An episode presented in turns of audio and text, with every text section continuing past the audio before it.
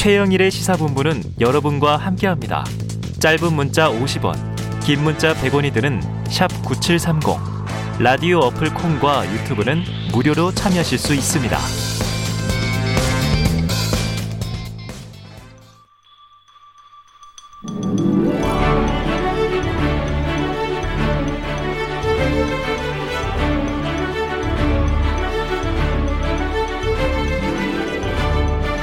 네, 매주 화요일에는요 여야 정당 출입 기자들과 정치권 취재의 표면과 이면을 입체적으로 분석하는 시간이죠. 최평과 불사조 기자단. 자, 야당 출입하는 경향신문 박순봉 기자, 그리고 여당 출입하는 세계일보 최영찬 기자 두 분 나와 계십니다. 어서 오세요. 안녕하세요. 안녕하세요. 아, 요 시간 참 재밌는 시간인데 오늘 홍준표 후보 얘기를 듣느라고 홍준표 의원님 얘기가 더 재밌죠. 아, 몇번 까먹었어요. 네. 자, 본격적으로 시작해 보죠. 자, 문재인 대통령과 이재명 대선 후보, 민주당 후보 11시에 청와대에서 만났는데 지금 뭐 한 50분 얘기 나왔다고 하는데 아까 홍준표 후보는 부적절한 만남이다. 이거 녹취도 안 되는 곳에서 만났다. 막 비판, 맹비판을 했어요. 혹시 어떤 이야기가 나왔는지 이 여당 쪽, 최 기자님이 정리를 해 주신다면요. 지금 이제 조금 전에 이철희 정무수석이 이제 백브리핑으로 이제 설명을 했는데요. 아, 그래요, 네. 이제 뭐 정치적 얘기는 없었다. 정치적 얘기는 원론적인 민감하죠. 네, 민감한 얘기가 이게 될까봐 전혀 없었고 좀 이런 말을 했어요. 야당 후보도 만약에 선출이 된 다음에 음. 요청이 오면 검토할 수 있다. 아, 네네. 그러니까, 그러니까 야당에서 이거를 너무 정치적으로 해석하지 말아달라. 네. 뭐 이런 좀 시그널인 것 같고요. 여야 대선 주자 다 대통령이 만날 수 있다. 그렇죠. 네, 네 그런 식이고 50분 진행이 됐는데 뭐 특별한 얘기는 없었습니다. 예를 네. 들어 뭐 대장동 얘기 있었냐 뭐 이런 어. 식으로 어, 기자들이 물어봤더니 긴 시간인데. 예, 그런 네. 얘기도 전혀 없었고 이제 서로 이제 뭐 그, 특히 대통령의 그 워딩에서 네. 굉장히 조금 눈길을 끌었던 게 이게 대통령이 여당 사, 람이고 네. 이재명 후보도 여당 후보지 않습니까? 그렇죠. 그런데도 불구하고 그 야당 후보들과 함께 선의의 경쟁을 하십시오 이런 식으로 아, 굉장히 나오, 중립적이고 네, 그렇게 나오길래 아 굉장히 중립적의 길을 어, 네. 그 노리고 있구나 뭐 이런 식으로 지금 보이고요. 네. 그 외에는 뭐 이재명 후보도 뭐 크게 뭐 다를 게 없었고 네네. 뭐 정책적으로 이게 문재인 정부 뭐 성공을 위해서 잘 열심히 뭐 하겠다 네. 뭐그 원론적인 얘기가 있었고 그래서 제가 이 의미는 사실 네. 뭐 사진용이 아니었을까. 예. 그 홍보용 전시용. 그러니까 이제 이재명 후보 입장에서는 어쨌든 문재인 그 친문 이런 그 지지층의 음. 확보를 쫙 끌어들이는 그게 필요한데 네. 그렇기 위해서 문재인 대통령 이 문재인 정부의 계승자가 나다. 뭐 이런 뭔가 이 인증 음. 이게 조금 필요했는데 네네. 그런 사진 그림 이게 예. 중요하거든요. 그렇죠. 그런 자리가 아니었을까 이렇게 생각합니다. 일련의 흐름이 있죠. 네. 그러니까 이제 일요일에 이낙연 전 후보 만나서 네. 원팀 구성하고 그리고 이제 사퇴하고 지사직 음. 예비 후보 등록하고 대통령 만나고 네. 오늘 저녁에 또 정세균 전 후보를 만난다는 그렇죠. 거 아닙니까? 야당에서는 어떻게 좀 보고 있어요? 오늘 만남? 아까 홍준표 후보는 굉장히 맹비판을 해서 네, 전반적으로 그런 분위기인가요? 맞습니다. 지금 지도부에서도 총 비판을 하고 있는 그런 상황이고 음. 특히 뭐 후보들도 다 나서가지고 네. 잘못된 만남이다 이렇게 지적을 어. 하고 있는데 이제 크게 보면은 두 가지 논리라고 요약을 네네. 해볼 수가 있어요. 일단 첫 번째는 대통령이 정식으로 후보로 인증을 해주는 그런 절차가 되는 것이다. 아. 그렇게 된다면은 네네. 지금 수사가 진행 중인데 어. 수사 기관들이 압박을 받지 않겠느냐 이게 첫 번째 야당의 논리고요. 그리고 두 번째는 대통령이 선거 중립 의무를 저버렸다라는 거예요. 오. 어. 이렇게 만나게 됨으로써 사실상 지지 선언을 해주는 것이다. 음. 이렇게 지적을 하고 있는 거죠. 그러니까 사실 그런 부분을 의식을 해서 아까 이철희 정무수석이 백브리핑에서 야당 후보도 만날 수가 있고 있다. 또 그리고 이렇게 사람을 만나는 것 자체는 선거법상 위반이 아니다라는 음. 거를 중앙선관위랑 논의도 했다 이런 얘기들을 네. 또 의도적으로 밝힌 것도 있는 거고요.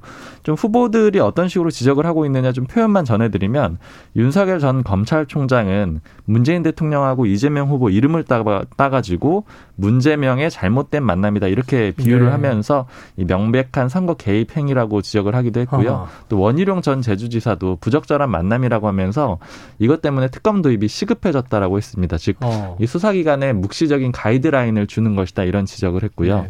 또 유승민 전 의원 같은 경우에는 좀 거친 표현을 썼는데 음. 문재인 대통령하고 이재명 후보가 서로 만나서 이 문재인 대통령은 대장동 게이트를 덮어주고 음. 이재명 후보는 문재인 대통령의 퇴임 후 신변 안전을 보장해주는 그런 뒷거래를 할 가능성이 어. 높다 이런 의혹을 제기하기도 네네. 했습니다. 이제 가능성이 높다. 이제 추정들이에요. 네. 야당의 네. 경우에는 뭐 50분간의 정확한 대화가 다 이제 들은 건 아니기 때문에. 근데 어쨌든 야당에서는 이제 성토 일색인데 지금 말씀하신 대로 대통령이 뭐 이걸 공식적 인정을 하든 안 하든 공식적인 이제 민주당의 대선 주자인 건 확실하고 맞습니다. 하지만 사실 좀 네. 모두 발언을 보면은 네네. 그 이재명 후보의 의도가 좀 명확히 보인다라고 아, 생각이 드는데 의도가? 모두 발언에 보면 이 기념 촬영을 하거든요. 음. 그런데 이재명 후보가 이런 얘기합니다. 가보로 간직을 하겠습니다. 그러니까 사진을 아. 가보로 간직하겠다 이런 얘기도 하고. 네네. 그리고 또 하나는 문재인 대통령이 시정 연설을 어제 했었잖아요 국회에서 그렇죠, 그렇죠. 그 시정 연설을 들어보니까 제가 하고 싶은 얘기가 다 들어 있어서 어. 공감이 많이 됐다 이런 네. 얘기도 또 이재명 후보가 하고 또 마지막에 보면 문재인 정부가 역사적인 정부로 남을 수 있게 노력을 하겠다. 아. 즉 아까 이 최영찬 기자가 네. 짚어 주셨듯이 그 경선 과정에서 보자면 문재인 정부를 누가 계승하느냐 이걸 가지고 좀 이 경선 과정에 알력 다툼이 있었던 거잖아요. 네. 이낙연 전 대표하고 이재명 후보 같은 경우에는 좀 다른 길을 갈 것이다 이런 음. 지적이 있었던 건데 그거를 좀 불식시키겠다. 그렇죠. 문재인 정부의 계승자다라는 걸 계속 강조를 그렇죠. 한것 같습니다. 왜냐하면 이제 계속 그 경선 민주당 경선 과정에서는 적통 논쟁이 있지 않았습니까? 네. 누가 적자냐, 네, 후계자냐. 그 지금 오늘 좀 눈길이 가는 게요. 네. 이재명 후보가 경기지사 시절에도 청와대를 간 적이 없나 봐요. 어. 그래서 오늘 처음이시지요라고 이제 아, 청와대 방문이 처음이다. 네, 그렇게 해서 네. 그리고 이렇게 독 독대식으로 two shot 음. 나오게 하는 게 네, 처음인데 네. 그거를 사실 경선 기간 뭐 작년 연말부터 해서 이재명 후보 측이 굉장히 바랬어요. 원했었다. 원했는데 사실 청와대도 응해주기 좀 부담스럽고 음. 좀 그런 상황태였는데 음. 어쨌든 뒤늦게 이제서야 이제서야 이제 관계가 된 거죠. 어쨌든 뭐 늦었지만 그래도 후보가 된 다음이어도 어. 지금 당내에서는 어쨌든 이낙연 전 대표와 잘 만나고 화합을 하고 있지만은 지지층들의 반발은 아직도 좀못 어. 누그러뜨린 게 있거든요. 오늘 이걸로 인해서 조금은 아, 더 끌어들이는 예, 계기 되지 않을까. 생각이 못 미 쳤는데 그렇겠네요. 그리고 하나 좀 첨언을 네. 하자면 원래 경기지사가 차관급이에요. 네. 그러니까 그래서 국무회의에 올 수 있는 음. 지자체장은 서울시장만 장관급이거든요. 그렇죠, 그렇죠. 그러니까 이제 네. 이재명 지사는 기회가 없었고 또 따로 초청을 받지도 못한 국무회의도 거죠. 국무회의도 이제 들어가지 못했었고 네. 청와대 방문이 처음이다. 아니 그러니까 그 경선 과정에 친문을 잡아야 된다 이런 얘기 막 할 때 얼마나 문재인 대통령과 그 한샷의 사진이 또 절박했을까 하는 느낌이 이제 좀 되새겨지네요. 네. 왜냐하면 이낙연 후보야 국무총리였으니까. 그것도 있고 이제 민주당 사진이... 대표에서 대표 자격으로도 가기도 그래요. 하고 아이고. 그랬죠. 네. 아 그런 또 이제 사진의 품귀 현상이 있었어요. 네. 가보로 간직하겠다. 어떤 이제 이 마음인지 뭐 그것도 조금은 헤아려집니다. 음. 어, 아까 잠깐 훅 지나가 버렸네요. 지금 문재인 대통령 성대모사 하신 거죠, 최 기자님? 네.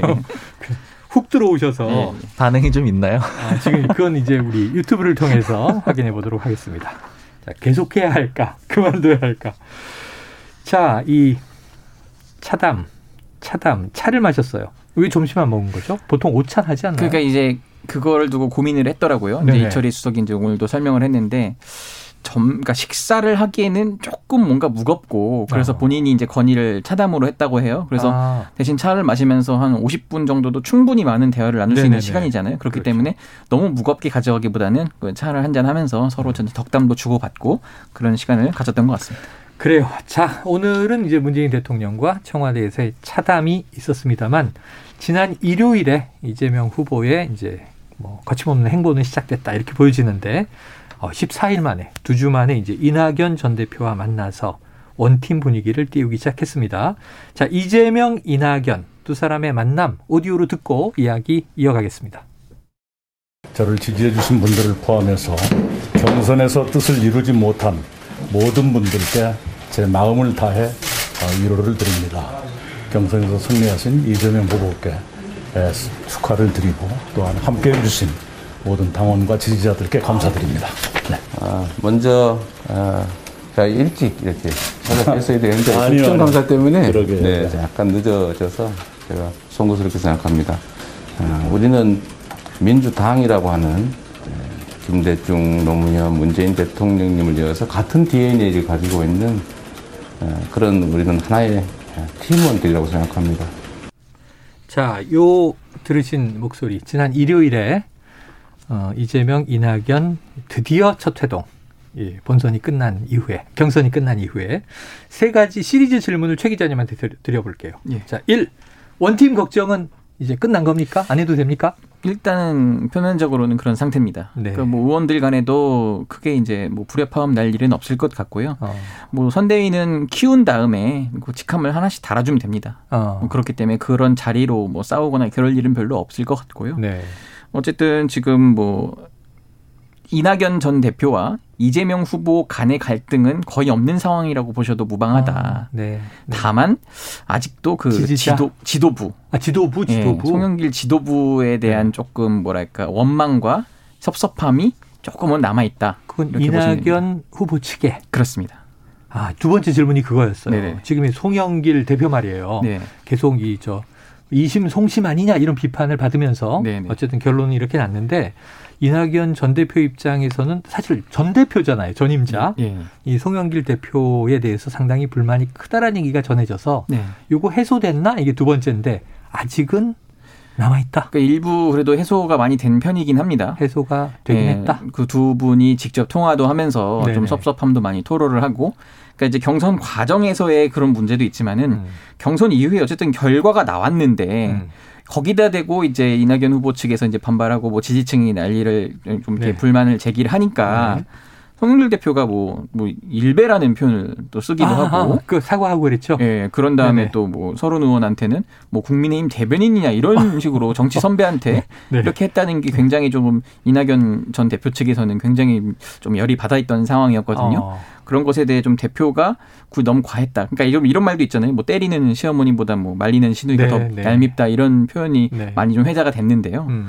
그런 것처럼 그 부분이 조금 어, 섭섭함이 좀 있었는데 그 음. 시간이 지날수록 좀 많이 풀리고 있습니다. 시간이 지나면서 풀려나가는 과정이다. 네. 뭐 또 뒤집어서 생각하면 아직은 약간의 이제 안 풀, 풀리지 않는 앙금이 있다. 이렇게 볼 수도 있겠고.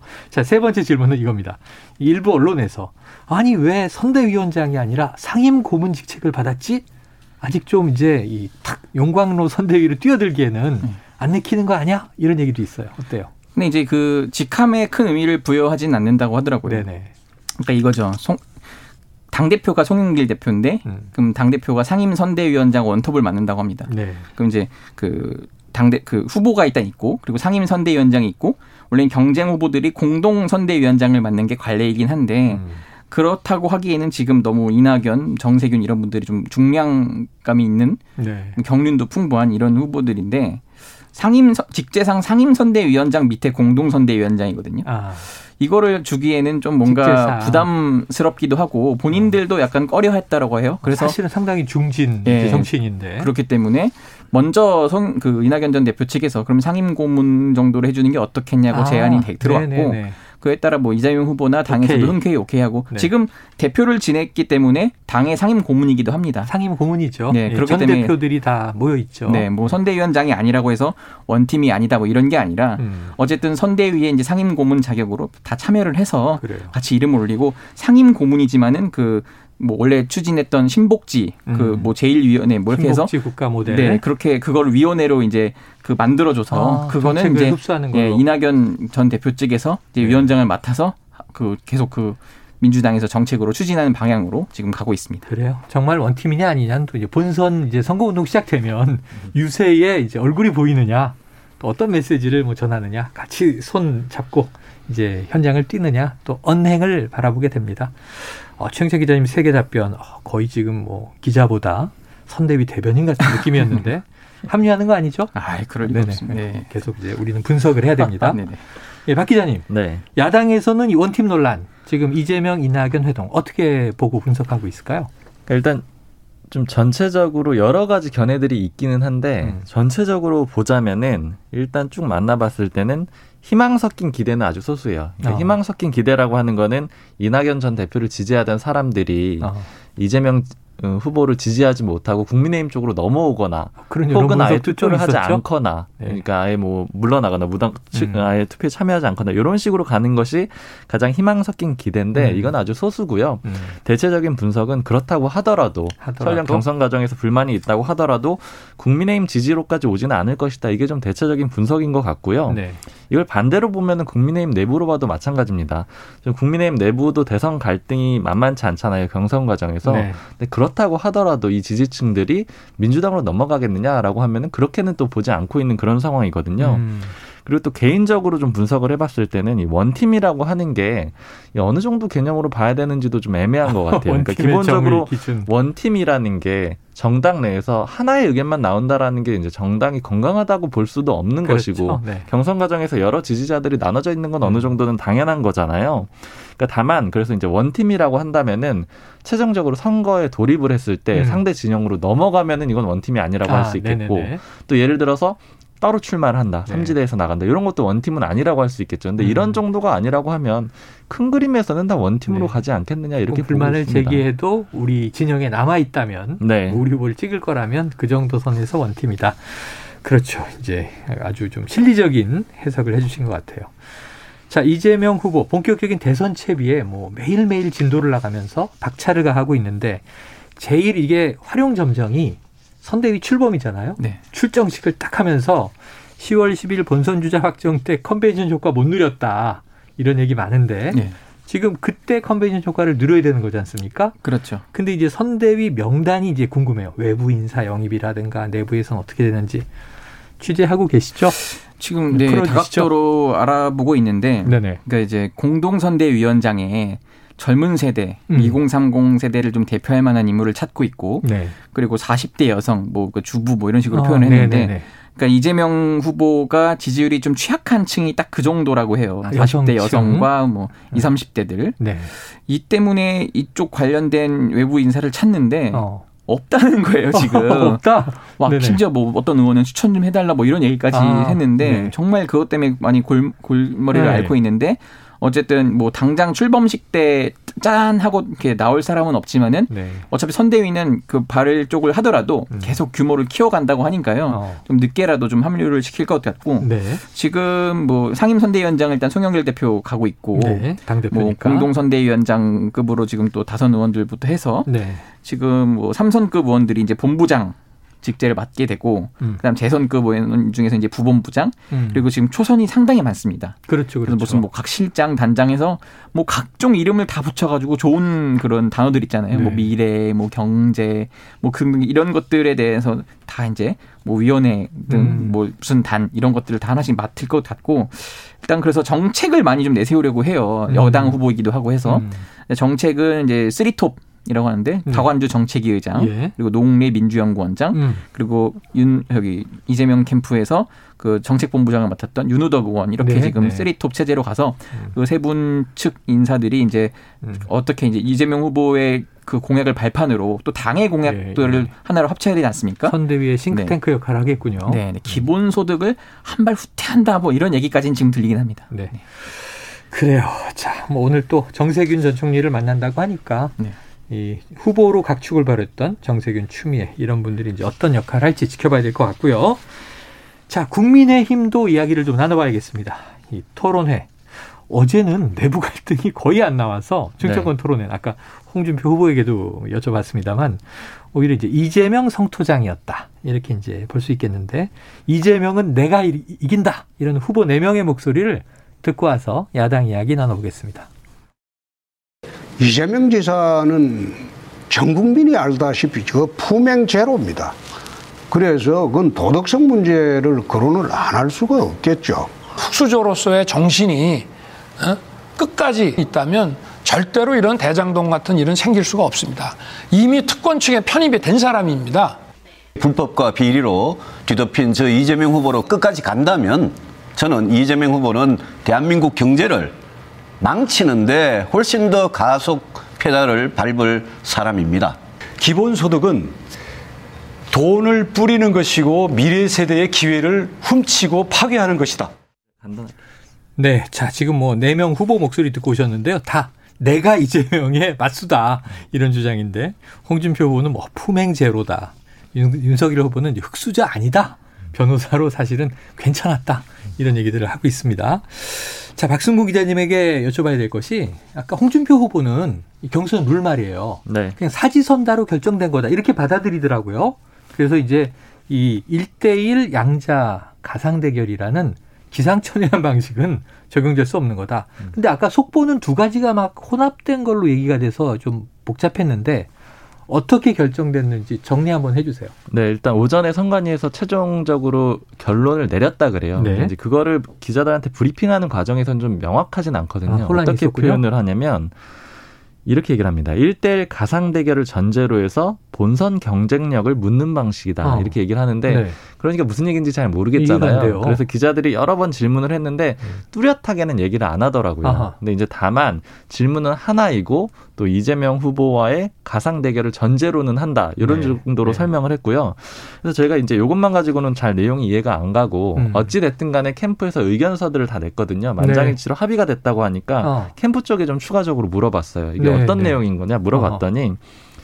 결론적으로 좀 요약해서 말씀을 드리면 이런 식으로 한다라는 거예요. 이재명, 윤석열, 이재명, 홍준표, 어. 이재명, 유승민, 이재명, 원희룡, 원희룡. 이렇게 네 개 중에 누가 제일 낫느냐. 아. 그러니까 이재명 후보의 이름도 들어가고 네. 그리고 네 명 중에 누가 제일 낫느냐 이렇게 하니까 이건 네. 사지선다로 해석을 할 수도 있고 음. 가상 대결로 해석을 할 수도 있는데 네. 어쨌든 결과적으로 보자면 홍준표 의원 캠프나 유승민 전 의원 캠프에서는 이의를 제기하지는 않을 거라고 하거든요. 네. 즉 그러니까 이 두 캠프에서 원래 사지선다형을 더 선호를 했었어요. 네, 그렇죠. 사지선다형에 다 가깝다라고 볼 수가 있고 음. 그리고 가상 대결이란 표현은 이건 왜 들어간 거냐 이렇게 네. 물어봤거든요. 그랬더니 이재명 후보가 최종적으로 후보가 확실하다라고 네. 국민의힘 입장에서는 볼 수가 없다 이런 얘기가 좀 오갔다 그래요. 어. 그러니까 어떤 지금 의혹 때문에 대장동 네 의혹 때문에 최종적으로 후보가 안 될 수도 있지 않느냐. 어.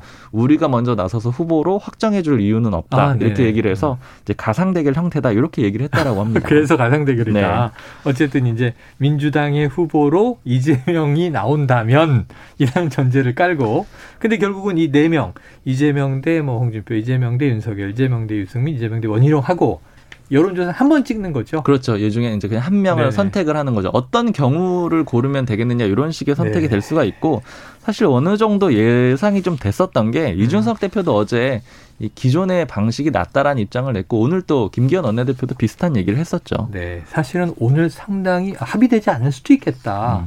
갈등의 골이 길어질 수도 있겠다 그랬는데 이건 결정이 마무리된 것 같습니다.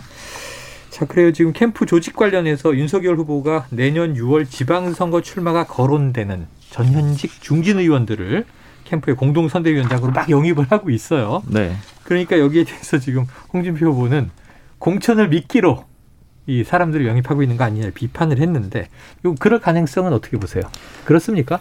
사실 당 후보가 음. 대선 후보가 당 대표이기도 하거든요. 선출이 되면 선출이 되면 당권을 네. 다 갖는 거죠? 맞습니다. 그러니까 사실상의 당 대표 역할과 대선 후보 역할을 동시에 하도록 네. 돼 있고 국민의힘에는 당원에 아예 그렇게 규정이 돼 있어요. 그렇죠. 모든 당무를 우선해서 결정할 수 있는 권한을 갖도록 돼 있습니다. 음. 그런데 실질적으로 보자면은 사실 어떤 선거가 있을 때 공천을 하는 주체는 당 대표는 엄밀하게는 아니에요. 음. 공천관리위원회를 세워가지고 그 네. 관리위원회에서 하는데 실제로는 당 지도부가 거기서 영향을 입김을 주면서 그렇겠죠? 이제 자기 사람을 심기도 네. 하고 이런 과정들이 있는 거죠. 음. 근데 지금 요 싸움은 사실은 세대결 싸움이라고 보는 게 오히려 더 맞을 것 같아요. 세대결 싸움. 그러니까 윤석열 후보가 만약에 대선 후보가 된다면 음. 실제 그런 공천에 영향을 미칠 수 영향력을 미칠 수가 있기 때문에 그런 비판도 가능하기는 한 건데 음. 그보다는 지금 현역 의원들의 숫자를 보면 오늘도 여덟 명의 국민의힘 현역 의원이 윤석열 전 총장을 지원하겠다라고 하면서 공개적으로 지지를 선언을 했고 지지. 캠프에 합류를 했거든요. 네. 보도 자료를 보니까 좀 인상적이었던 게 네. 30여 명의 30명 이상의 현역 의원들이 윤석열 캠프에 합류했다라고 윤석열 캠프 측에서 보도 네. 자료를 네. 냈어요.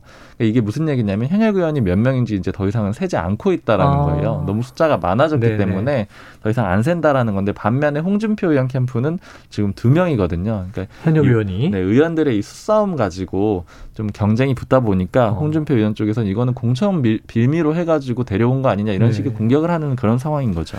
야 그런데 지금 이게 참 궁금합니다. 이 마지막 그 본선 주자를 결정하는 방식이 당심 50% 민심 50%잖아요. 네. 그런데 지금 이 당내 분위기는 현역 의원들이 얼마나 그 이해관계에 민감하겠어요. 음. 근데 이제 너무나 압도적으로 윤 캠프로 쏠려 있는데 지금 여론조사는 또 엎치락 뒤치락이에요. 홍준표 후보도 양강으로 오히려 내가 우위다라고 주장을 하고 있는데 그럼 지금 윤석열 후보가 대세다 이렇게 내부에선 보고 있는 거예요? 그게 아직까지 좀 유효한 것 같고요. 그러니까 네. 제가 개인적으로 봤을 때이 네. 취재를 하면서 음. 세 가지 척도를 좀 세웠거든요. 어, 첫 번째는 방금 말씀하셨던 대로 현역 의원들이 얼마나 이동을 하느냐. 예, 예. 그러니까 현역 의원들이 정말 민감하거든요. 그렇죠. 그러니까 그 줄서기를 어떻게 하느냐를 음. 관건으로 봤었고 두 번째는 여론조사죠. 일반 네. 국민들이 어떤 심리를 갖고 있느냐 이거고. 음. 그런데 지금 말씀하신 대로 홍준표 의원이 일반 여론조사에서는 많이 앞서고 있는 상황으로 좀 상승세인 것으로 좀 바뀌어가고 네. 있는 상황이잖아요. 그리고 세 번째 척도는 어. 김종인 전 비상대책위원장이 어디로 가느냐. 요 지금 세 가지 기준을 네. 보고 이 광고 좀 살펴보고 있는데 특히 이제 전두환 씨 옹호 발언 논란이 나오면서 윤석열 전 총장 지지율이 좀 역전되는 그런 그렇죠. 상황이 벌어졌잖아요. 음. 그럼에도 불구하고 오늘 마치 그걸 좀 불식시키듯이 여덟 음. 명의 현역 의원들이 공개적으로 지지를 선언했거든요. 네. 그러니까 아직까지는 당내에서는 의원들 사이에는 어. 본선에서 홍준표 의원으로 이길 수 없다라는 그런 의식이 아직은 좀 남아 있는 것 같고 네. 이 여론조사 상황은 조금 더 지켜보면서 아무래도 여론조사가 예. 또 의원들한테 의원들의 심리에 영향을 줄 수도 네, 네. 있거든요. 조금 더 지켜봐야 되긴 하는데 아직까지는 네. 윤석열 전 총장이 당내 대세인 그래요. 것 같습니다. 경선 중이니까 뭐 유승민 후보나 원희룡 후보는 나도 가능성이 있다 이렇게 아, 주장할 그렇죠. 수 있는 상황이에요. 네. 그럼 여당 입장에서는 누구를 본선에서 유력하다고 보고 있어요? 지금까지는 아직도 윤석열 후보 인것 같아요. 올라올 가능성이 네. 높다. 그러니까 왜냐하면은 지금 당 차원에서 TF로 만든 게 화천대유 토건 비리 TF라 그리고 네네. 고발 사주 TF인데 이게 다 타겟은 결국 윤석열 아, 후보거든요. 아, 윤석열 후보를 좀가 올라올 걸 가정하고 이렇게 한 것 같은데 그래서 제가 핵심 관계자한테 물어봤더니 네. 뭐 꼭 그래서라기보다는 일단 윤석열 후보 지지율이 웬만해서 안 떨어지고 강력하기도 음. 하고 음. 그리고 그거 아니어도 윤석열 후보가 자꾸 이 비판할 거리를 자꾸 제공을 하는 것 같다. 빌미를 제공하니까 또 가만히 있을 수는 없다. 이래서 그래서 제가 홍준표 후보가 올라오면 어떡할 거냐 했더니 그거에선 마땅히 대답을 못 해요. 아, 예, 지금 그래서 어쨌든 그래도 홍준표 후보는 한번 우리가 상대해 본 적이 있다. 뭐 이런 네네. 또 자신감 있는 것 같아서 뭐 그렇게 지금 흘러가고 있습니다. 그래서 어제 2월 상품 얘기가 나와서 예. 우리 다 2월 상품 아니냐? 윤석열 후보만 이제 2월 상품이 아니다. 신상이다 이런 얘기를 홍 후보가 하더군요. 자, 오늘 여기서 정리하겠습니다. 박순봉 경향신문 기자, 최영창 세계일보 기자와 자, 불사조 기자단 함께했습니다. 고맙습니다. 감사합니다. 감사합니다.